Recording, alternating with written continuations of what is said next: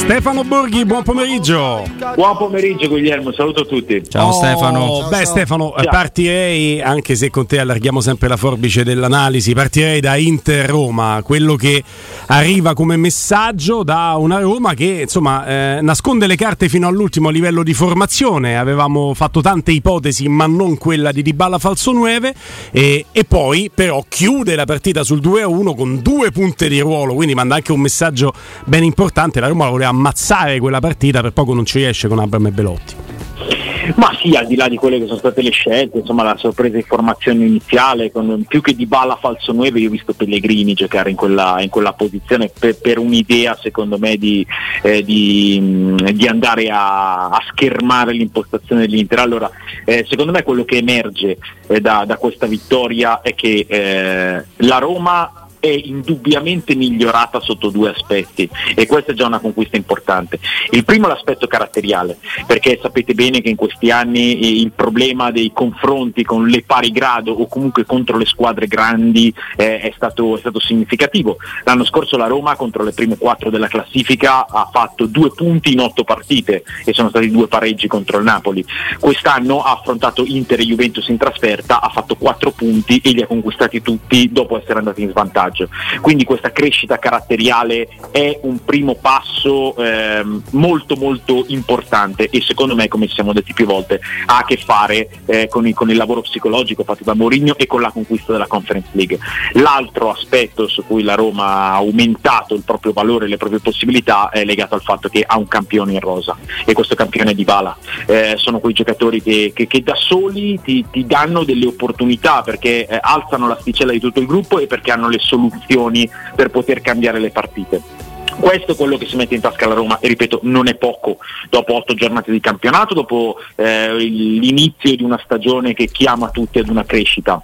Il fatto che la Roma sia chiamata a una crescita è un qualcosa che secondo me rimane, perché poi lo sviluppo della partita, che come ci aspettavamo, ne avevamo parlato venerdì, è stata una partita tattica, una partita studiata, una partita di mosse e contromosse, una partita non molto spettacolare, insomma, e bella, però era una partita pesante per tutti. Ecco, la Roma secondo me deve continuare a fare questo suo percorso di crescita, cercando di, di migliorare nel protagonismo all'interno della partita e nelle, nelle soluzioni che può offrire offrire, però io dico che dopo un mese e mezzo di stagione quello che, che, che è stato acquisito e che si sta certificando è, è un bottino molto soddisfacente. Stefano Petrucci. Eh, Stefano, mh, ci, ci, sono, si rimpallano no, da Milano varie responsabilità sulla scelta di non, di non prendere di bala, no, fare, andare mm. su un giocatore formidabile come Lukaku, ma insomma sono emersi anche dei dettagli che sarebbero stati legati anche oggi eh, Inzaghi quasi ammette di, che sia stato un errore eh, non prendere di bala, ma non se ne prende la responsabilità, mentre invece c'è chi gliela attribuisce dicendo che doveva rinunciare a uno come Correa che lui invece ha difeso. Per fare, io immagino che tu una, una cosa in più su questo argomento la sai, ecco. per fare chiarezza, lì com'è andata sta vicenda di... No, io non ne, non ne ho idea, non so se Inzaghi abbia rifiutato di bala, mi sembra molto strano. Se... Rifiutarlo no, però ha cercato, no. se la condizio è dice, la cessione di Correa... No, io questo non lo posso dire perché, perché non lo so, non, non ero presente a, a, presunti episodi del genere, non lo so. Quello che dico io è... Eh, indubbiamente, almeno il mio pensiero, eh, chi prende di bala prende un giocatore di, di, altissimo profilo, un giocatore che fa la differenza e si sta vedendo a Roma. Eh, altro discorso che secondo me rende tutte queste chiacchiere delle cose ai limiti del trascurabile è che eh, l'Inter ha preso Lukaku e Lukaku quante partite ha giocato. Quindi eh, lo vedremo alla fine della stagione se l'Inter ha fatto bene o ha fatto male a, pre- a riprendere Lukaku. Eh, daremo dei giudizi quando avremo degli elementi definitivi. Eh, io credo che ehm, ripeto sulle qualità e su quello che ti può portare di bala di dubbi non ce ne siano e chi ha dei dubbi secondo me eh, potrebbe toglierseli semplicemente vedendolo giocare. Esatto. Eh, però eh, aspettiamo a definirla una, cioè a definire sbagliata la scelta di puntare sul ritorno di Lukaku, perché Lukaku fin qui non, non c'è praticamente mai stato, qualche partita all'inizio palesemente fuori condizione e poi è arrivato questo infortunio. Eh, al momento il bilancio è senza dubbio negativo, ma l'al momento secondo me è scritto a caratteri cubitali visto che abbiamo appena cominciato. Robby. Sì anche se un quarto di stagione qualcosina inizia a dire soprattutto sulla classifica però sono d'accordo con te. Non inferirò su un argomento su cui la pensiamo in maniera opposta. Io penso che con cattiveria l'Inter possa continuare a tenersi Andanovic in porta tutte le partite perché di tra l'altro ha detto Inzaghi che domani giocherà domani, gioca, domani giocherà in, Onana, coppa, sì. in coppa quasi sempre sì Onana. però anche continua aggi- questa follia. ha anche aggiunto che infatti non esce da, da una volta una volta all'altra valuterà di volta in volta può anche scegliere Andanovic è il mio parere conta zero ma deve fare una scelta. Al di là di questo Stefano Mm. è un quarto di stagione però sul- sulla Roma secondo me qualcosa dice perché il luogo comune adesso ci porta a dire una cosa. La Roma sbaglia tutti gli approcci alle partite e non è così secondo me. No. Addirittura Udine doveva- poteva andare in vantaggio lei con Dybala e a Milano con l'Inter. Non mi sento di dire che, che l'abbia sbagliato e che ribatteva più o meno colpo su colpo. E allora ti chiedo però una cosa che fa spesso è prendere lei il primo gol e sono quasi sempre gol evitabili gol eh, con tutto che è stato annullato per un centimetro si porta via i Bagnez che è un piacere dopo che 3 o 4 possono spazzare. Gol di Markov probabilmente un errore di un altro portiere di lui Patrizio ma come ci arriva lì? Ecco su questo visto che sei forte come dice Mancini e le alternative in panchina danno qualità eh, nella partita in corso se sei forte non puoi passami la metafora prendere i gol da fra virgolette debole. Poi l'errore c'è sempre in tutte le partite quello è normale E questo si inserisce nel discorso che facevo prima sulla necessità da parte della Roma di migliorare sotto tanti aspetti. È vero, eh, qualche gol evitabile, però eh, vedo praticamente tutte le squadre del nostro calcio prendere, prendere qualche gol evitabile, tranne forse l'Atalanta che, che- che, insomma è, un qualcosa di, di splendidamente paradossale in questo avvio di campionato. Anche, anche lo stesso Napoli, che forse è stata la squadra più bella vista fin qui, eh, e ha- e che ha un comparto difensivo veramente molto ben stabilizzato, qualche gollettino evitabile lo ha, lo ha subito. Non credo sia un discorso di approccio, ma anche se in effetti qualche episodio c'è stato, perché mentalmente mi sembra una squadra maturata la Roma, è un discorso di eh, registrare le varie componenti e migliorare quello che dico sempre sull'espressione collettiva, eh, perché poi sì ci sono errori individuali ma ci sono errori anche di reparto. Eh, il fatto che comunque eh, ehm, tendenzialmente diciamo, il, il baricentro della Roma o comunque eh, il- i, luoghi in cui la Roma aspetta l'avversario sono piuttosto bassi, allora poi c'è un, un errore, una sbavatura diventa, diventa determinante perché se, mh, come si suol dire, ti porti il nemico in casa, poi il margine d'errore eh, scende, scende tanto. Ripartiamo Insomma, da qui tra tre minuti? Sì, va bene. Ecco Stefano Borghi, la tua considerazione sui margini di crescita della Roma, sulla necessità di approcciare ehm, anche diversamente, in maniera più propositiva, ehm, è una considerazione che vale in generale sulla stagione o che vale per Inter Roma. Ti dico la- il, il distinguo perché parlando con Mario Sconcerti, Mario giustamente diceva: Ma guardate che quando vai a Milano a vincere con Inter o Milan davanti a 70-75 mila spettatori, vinci così come ha vinto la Roma. Difficile che tu vada a, a vincere dilagando. E mi è venuto in mente. Non so se l'avevi raccontata te, che quando il Napoli batte il Milan a San Siro lo batte con una partita non troppo diversa da quella che fa la Roma contro l'Inter, perché non va a fare il Napoli spumeggiante che abbiamo visto nelle altre gare, quindi serve il cinismo e fare le cose giuste al momento giusto. Però volevo sapere se la tua considerazione sul gioco riguardava anche in maniera, secondo me in quel caso troppo esigente, Inter-Roma. No, è una considerazione generale Guglielmo, la stiamo facendo da quando è iniziata la stagione, e questo è il mio pensiero per una squadra che vuole aumentare eh, il, il proprio status, eh, io credo che passare attraverso una ricerca, visto che anche i giocatori poter- per poterlo fare, una ricerca più, più protagonista de- della prestazione sia, si- sia un metodo necessario, è un- una considerazione che insomma non, non- non- tiriamo fuori oggi.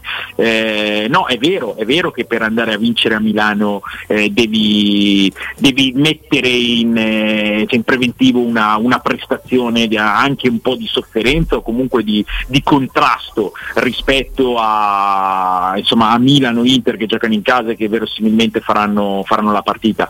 Però eh, non, non è un discorso. eh, cioè, ah, tu hai fatto l'esempio del Napoli, eh, il Napoli lo Sì, perché è quella che gioca meglio, no? Eh, sì, no, esatto, gio- eh, appunto, è quella che gioca meglio e gioca praticamente sempre delle, delle partite molto spumeggianti. Eh, l'ho fatto contro Liverpool, l'ho fatto contro i Rangers nella seconda mm. parte, eh, col Milan ha ottenuto una vittoria diversa anche perché eh, obiettivamente eh, oggi il Milan è una squadra che gioca meglio rispetto all'Inter, ehm, però ecco, eh, il Napoli ha un'espressione che, che, che, è costante, che è identitaria e che è un'espressione insomma, che, che tutti stiamo apprezzando. Eh, per cui eh, secondo me c'è sempre da ragionare sull'idea di, di, di, come poter crescere e la mia idea riguardo alla Roma e alla crescita che può avere passa, e lo dico dal giorno 1 della stagione, attraverso sì, sì. questo. No, no, sei molto... Ma te pensi che ci siano anche partite e partite? Nel senso che è ovvio, con Lecce io mi aspetto che la Roma faccia una partita differente rispetto all'Inter. A te certo. piace nel rapporto qualità dell'avversario, gioco sviluppato la partita di Milano o la Roma è mancata anche nella partita di Milano? Questo voglio capire del tuo approccio. No, ma la Roma ha vinto, la Roma ha vinto, ha ottenuto un risultato che, che, che, che insomma eh, non dico che dia la svolta alla stagione, ma sicuramente che dà delle certezze. Poi eh, a me piace un calcio di un certo tipo, ma io eh, ho sempre sostenuto, sosterrò sempre che nel mio concetto il bel calcio è il calcio ben fatto fatto, quindi non solo eh, estetica pura, ma anche un calcio di, di, di praticità, volendo, di, o di sforzo, ma fatto al 110% delle proprie possibilità. Mm. Per cui non, siamo qua a fare gli iscrizioni. Ti faccio un esempio più chiaro. A me il calcio che ha fatto il Real Madrid nella scorsa stagione e ha vinto Liga e Champions League è un calcio che ha soddisfatto pienamente. È una squadra con una qualità enorme, è una squadra che ha fatto partite splendide. Poi si è ritrovata in certe situazioni a dover attendere per certe parti o a doversi difendere o comunque a dover ragionare tatticamente strategicamente salvo poi saper sciorinare tutta la propria qualità e tutto lo spettacolo che è in grado di offrire nei momenti giusti e infatti ha vinto il campionato e la Coppa dei Campioni. Eh, non è che cioè, sarebbe, sarebbe don chisciottesco pensare di dover attaccare con 11 uomini per, comunque, per, 90 cioè, minuti, cioè. ovvio. Eh, dall'altra parte eh, c'è, c'è, anche da, da dire che insomma, eh, con, con, con certe qualità eh, devi, devi, sviluppare quello che, che puoi fare. Ma, ma, poi è un discorso anche pratico, eh? sì, sì. anche pratico, che secondo me, eh, insomma, mh, cercando di essere protagonista uh, nella partita, hai più possibilità di arrivare a vincere perché poi c'è anche il discorso fra risultatisti e giochisti, a me fa sempre sorridere. Non credo che esista una singola persona sulla faccia della terra che si occupi di calcio a qualsiasi livello che non voglia vincere. Ah, è, è, è, ma è ovvio, è, è, altrettanto ovvio secondo me che eh, il modo in cui vinci conta tantissimo e che per vincere eh, ci sono dei modi più efficaci rispetto ad altri modi. Ah, su questo non c'è dubbio. Detto che non vedo l'ora di scavalcare Roma Betis per sentire la domanda che ti farà Guglielmo sulla partita col Teschio Roma Lecce. Teschio, oh, non vedo l'ora, brutta, non vedo l'ora, brutta. caro Stefano. Se vogliamo un po' estendere il campo, perché noi non abbiamo potuto ascoltarti, in quanto eravamo in diretta anche noi, ma abbiamo visto Napoli-Torino. Che tu... Io ti ho ascoltato invece. ecco, invece stavo, Stefano. Io stavo a casa esatto. e, e mi sono goduto la tua telecronaca. Io ti faccio un, un, paradosso su questa partita qua, perché fare applausi a come il Napoli ha giocato bene, poi se lasci gamba, Anguissava ha fatto un gol nelle ultime 5 stagioni insomma, diciamo che è un giocatore meraviglioso. Non, non credo fatto fa... tre gol come No, no, non credo sì. farà altre doppiette frequentemente ecco, nella sua vita, ma non sto dando una variabile di fortuna al Napoli, assolutamente. Quello che mi è piaciuto della gara, e poi, probabilmente può venire uno della Neuro, Stefano, e portarmi via, è che non ho mai visto il Toro giocare con il peso del risultato. Cioè, anche sul 3-0, che infatti poi hanno trovato delle soluzioni, hanno fatto pure un gol, eh, il Toro ha giocato la sua partita e non è mai una cosa scontata. Cioè, Napoli-Torino è stata una partita anche dopo il 3-0 arrivato in maniera veramente, veramente veloce. Se, se mi sbaglio, se tu in diretta... No, no. No, no, no, sono d'accordissimo con te. Il Toro eh, ha fatto mezz'ora che io non avevo mai visto fare al Torino di Juric, perché eh, questi, questi, spazi incredibili che ci sono aperti nel, nella metacampo granata non si erano mai visti da quando Juric allena Torino. E sicuramente il Toro ha fatto degli errori, ma sono stati degli errori forzati dal, dal, dal, gioco del Napoli. Dal gioco del Napoli. Prendete i tre gol che ha fatto il Napoli. Sono un gol di reazione, perché il primo gol arriva su un cambio di campo con Mario Rui che anticipa di testa, Kvaratskhelia che lo manda, Mario Rui che arriva, crossa di prima, inserimento di Anghissà che arriva da lontano 1-0.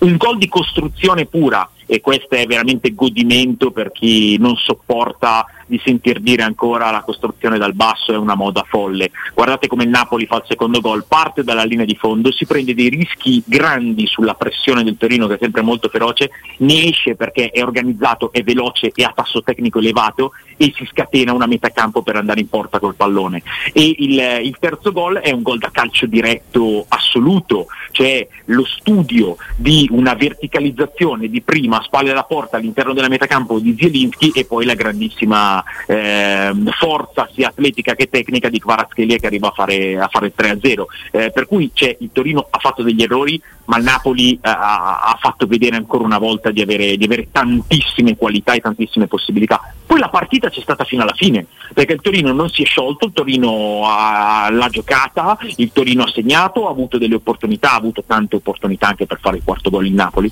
ma insomma una partita che si è fatta seguire fino alla fine. Eh, ieri sera, ad esempio, io ero in studio per, uh, per commentare pre e post di Juventus Bologna e eh, il Bologna mi ha, mi, mi ha quasi sconcertato. è finita all'1-0 quella, non è finita al 3-0. Il tuo commento l'ho sentito. Sì. Secondo me è finita al fischio d'inizio. Ah, il, fischio il Bologna non ha, fatto, non ha, giocato a niente. No, niente. La, la, cosa mi ha, mi, ha, mi ha, proprio preoccupato perché, perché, secondo me il Bologna ha delle, ha delle qualità per, eh, per, per, poter fare molto meglio. Questo Bene, ha vinta è... una Stefano nel momento in cui sì. non aveva Tiago Motta e non aveva più Mihailovic. Sì, questo e, dovrebbe far riflettere anche questo. Sì, no, è una partita anche di, nella quale si è discusso abbastanza sì, di, di, certe anche. decisioni. No, ma que- volevo solo aggiungere che mh, questa considerazione è una considerazione di critica nei confronti del Bologna e non eh, atta a sminuire la vittoria della Juventus che, che comunque ieri sera una risposta l'ha data e ha fatto vedere delle cose. Però era per dire eh, che una squadra come il Torino può avere mezz'ora di, di, di crisi, di difficoltà causate dal, dal, dal, grande valore, dalla grande espressione dell'avversario, ma poi quando sei squadra cioè, comunque eh, rimani in piedi e rimani dentro la partita. Eh, altre volte non, non, succede, ad altre squadre non succede. Coinvolgo Stefano Petrucci prima di Stefano Borghi, entrambi ovviamente, nel chiedervi è Leao il più forte giocatore del campionato? Petrucci Borghi? Uh, dopo caso, dice. Sì, sì, per me sì, in questo momento sì. Io, no, io per me è di bala, ve lo dico Devo subito. fare una. Eh no, sì, siamo là al podio, secondo me. Quello che ha fatto Mario. Il, c'è, c'è il, il, secondo è il Giorgiano e di bala. Se la giocano, sì, Kvaratskhelia e Leao e Di Bala sono i tre. Sì, io per, questo sono... è il podio anche di sconcerti. Eh? Per me sì, anche perché la, la, lui è molto cresciuto, ecco, una cosa che mi piace dire, perché ricordo cosa se ne diceva, tu poi eh, sei, sei, di lì eh, Stefano, inizialmente non c'era un, un, solo pareri entusiastici sulle AO anche tra i tifosi del Milan più, più eh. accesi, perché era un, un giocatore strano, no? con un'andatura molto particolare, eh, molto discontinuo, è, è, diventato, è diventato una roba... Sì, no, certo, eh, sui pareri che aleggiano io cioè, sorvolo sempre perché ho sentito contestare Lautaro Martinez a Milano, sì. ho sentito fischiare Cristiano Ronaldo al Bernabeu, eh, ho, ho, ho, ho, visto cose che voi umani. Ma eh, allora Ehm, Pure con Holland ne abbiamo vista un'altra ieri, no? Sì, eh, altri tre. Sì, Pure Messi, sì, sì, vabbè. Eh, però eh, allora il, il, discorso secondo me il giocatore più forte del campionato cioè, le, a livello assoluto eh, è un discorso che può rimanere sospeso. Mm. Eh, I numeri dicono che Leao è il giocatore più decisivo che abbiamo in Italia in questo sì. momento, perché se noi prendiamo il 2022 sommiamo gol e assist eh, Leao è il, il giocatore che, che, ha il punteggio più alto, per cui è indubbiamente il giocatore più decisivo e lo è stato nella retta finale dello scorso campionato e lo è adesso per, uh, per il Milan. Sui giocatori più forti, c- per fortuna qualche giocatore forte ci è rimasto, Leao indubbiamente, Dybala indubbiamente, eh, Kvaratskhelia eh, ha avuto un avvio clamoroso, eh, a me piace da morire, tant'è che ieri ho detto che mi ricorda Lentini e sapete bene che Lentini è uno sì, dei sì. giocatori che ho amato di più. Poi hanno fatto quelle domande che a te ti piacciono in studio dice ma chi lo paragonereste? eh, lo... si fa esplodere. È una, bella, è una bella, chiamata Lentini però. Eh? eh a me, a me lo, ric- lo, ricordo, ha detto che io detesto. Più tecnica, eh, meno gol in un altro calcio, questa sì. è la sintesi che mi viene sì, stupidissima. Sì, per, però quella, cioè, quella bellezza fatta anche di, di, di, di strapotere fisico mm, e sì, poi sì, insomma stesse sì. zone di campo, stessa imprevedibilità nell'andare su destra o su sinistro eh, mi, mi, è venuto questo paragone io fra i giocatori forti e incisivi mh, mm, toglietemi l'audio un momento ma metto anche Milinkovic Savic che per Ah, me il portiere del Toro, sai, dice il fra- Sì, Vania. sì, sì, Sì, uno Vania, suo sì. fratello uno dei due Sì. Eh, Eh, purtro- purtroppo questo è forte. Anche i numeri lo dicono. I No, ma anche la, la qualità che mette nelle giocate quando fa lo scavetto, purtroppo eh, questo è Poi- forte. Non si sa che sta a fare là, però è forte. Parlando di livello assoluto eh, Di Maria ha una cattedra all'università del calcio Sì, e- non l'abbiamo ancora visto, ma sono Eh, quello fatto, quello Però fatto. parliamo di un fenomeno. decisivo in questo momento e mi sembra che, che Raffaele Leao lo dimostri ogni partita. Senti, tutti questi centrocampisti che hai nominato vengono tutti dietro Camarà, statua equestre fuori Trigoria, ferma il gioco per 4 minuti per un non infortunio. si blocca la partita nel momento determinante frenando Anche la se- spinta dell'Inter Beh, per un non infortunio, non Sì, si è fatto nulla. Anche se vi posso dire che ri- rivedendola Stefano, io veramente pensavo che l'avesse fracassato. Io pensavo se fosse fatto la tibia. Perché eh. Abram Sì. entra in una maniera folle su Sì, sì. quella- sul ginocchio del compagno.